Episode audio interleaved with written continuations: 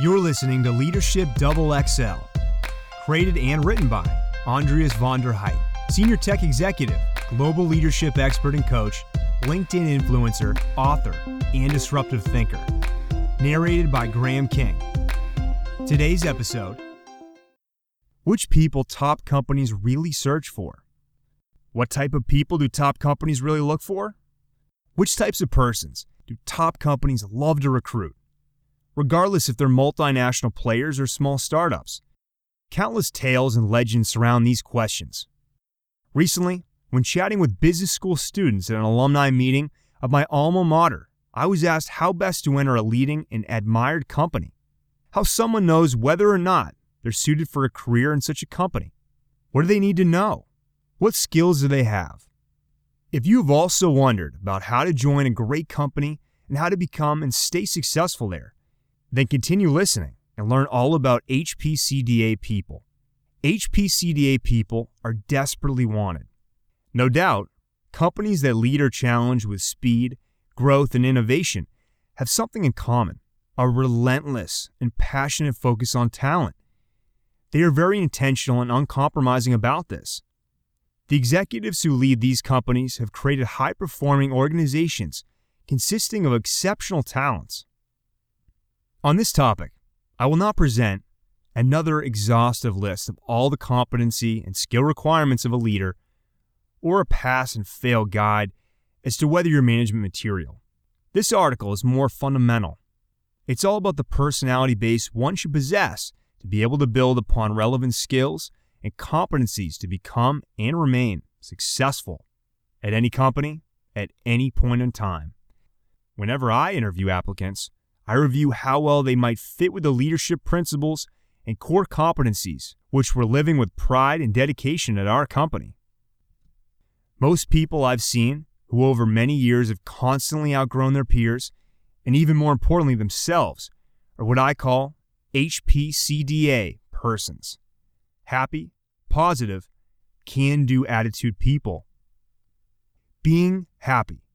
Being happy is an emotional state, an attitude, and the result of something that has happened to someone. Happy people have a certain warmth and radiation of contentedness. Happy people and happy candidates follow a proactive approach in crafting their own lives. They do not wait until things come along or just happen to them. Instead, they go for them and make them happen. They tend to spend a lot of time with family and friends. They're active and anchored in multiple areas of life sports, culture, charity work, social life. They appreciate what they have. They live in the moment, carpe diem, and they enjoy life. Often. And that makes them so likable. They're vocally self critical and strive for a higher purpose in life without attempting to be the center of it being positive. Happiness sparks positivity. Positive people maintain an optimistic outlook, even and especially in difficult situations. I dub them realistic optimists. They believe that they make things happen and that they will succeed. They have no doubt about it. Saying that, on the other hand, they perfectly know that in order to be successful, they have to plan well, to access all the necessary resources, to stay focused and persistent, to evaluate different options, and to execute in excellence. Having done all of that, like being well prepared and organized, such a state stimulates their confidence and as a result, their optimism and maturity level. During the interview, during their career, and during their whole life. Possessing a can do attitude. Top companies are in search of talents who have a strong sense of ownership, paired with an incentive bias for action. They love recruiting doers, makers, and shapers. People who think big, people who act like they were made to run their own company, who would never take a no as a reason to stop and give up. People who always look for solutions instead of thinking in problems, who rely both on their analytical and creative skills, who take risks, who are not afraid of failing, as it's part of becoming successful. People possessing a strong can do attitude have also learned how to handle setbacks, how to cope with losing. They've trained themselves to quickly get back on track again after difficult experiences and losses. In psychology, this characteristic is called resilience, an individual's tendency to cope with stress and adversity. This coping may result in the individual bouncing back. Highly resilient and successful people consider setbacks as part of their lives. They're brave, and they still dare to ask for help when needed. They take it easy and have learned to look for themselves and others. Final thoughts Working for a top company can be very exciting and rewarding in many respects. However, reaching a challenging job and position there does not guarantee big bucks, corner office, a PA, satisfaction, and fulfillment. The hours are often long, complexities high, demands are countless, and the pressure rises with increased responsibilities and expectations.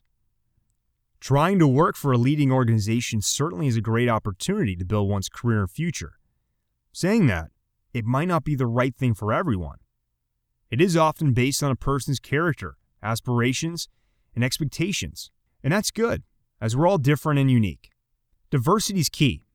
There are countless other opportunities out there for every one of us. We should look for the right working culture and environment, one which suits us. HPCDA people have what it takes to be successful at any great organization in today's quickly changing and demanding world. They're in high demand since they excel in many areas of business and life. Based on such an attitude, they can acquire multiple skills to succeed and to assist others in succeeding. Thank you for listening to today's episode. We hope you got some valuable nuggets out of it. To learn more about Leadership Double XL, have a look at the latest book of Andreas, which is called The Seven Qualities of Tomorrow's Top Leaders, or contact him directly via LinkedIn. Looking forward to talking to you in the next episode of the Leadership Double XL podcast.